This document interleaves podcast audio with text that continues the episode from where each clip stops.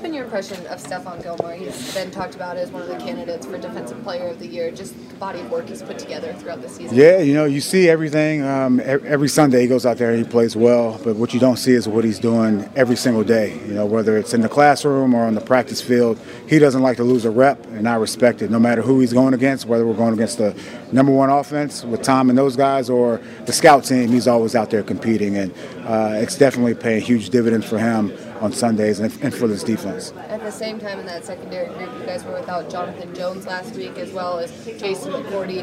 Just losing those guys, what was your impression of the way the other parts of the secondary stepped up? It's always tough, you know, when you lose guys, but that's part of football, right? Um, and I know you hear it all the time. It's very cliche, next man up mentality, but that's what it is around here. We're fortunate to have uh, a lot of depth in the uh, defensive backfield, and just across the defense in, in, in, general. And I think those guys went in there and performed nicely. With that said, we still have a lot of work to do. Um, hopefully, we get those guys back soon.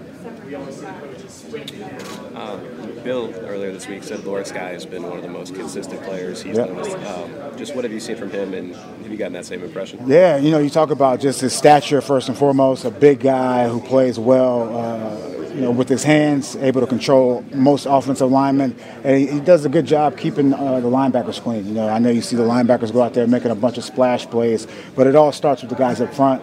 Uh, Danny, um, Lawrence, all those guys, they've done a great job all season, and uh, hopefully we, we can continue that going forward. How selfless do defensive linemen have to be in this defense with the two gapping?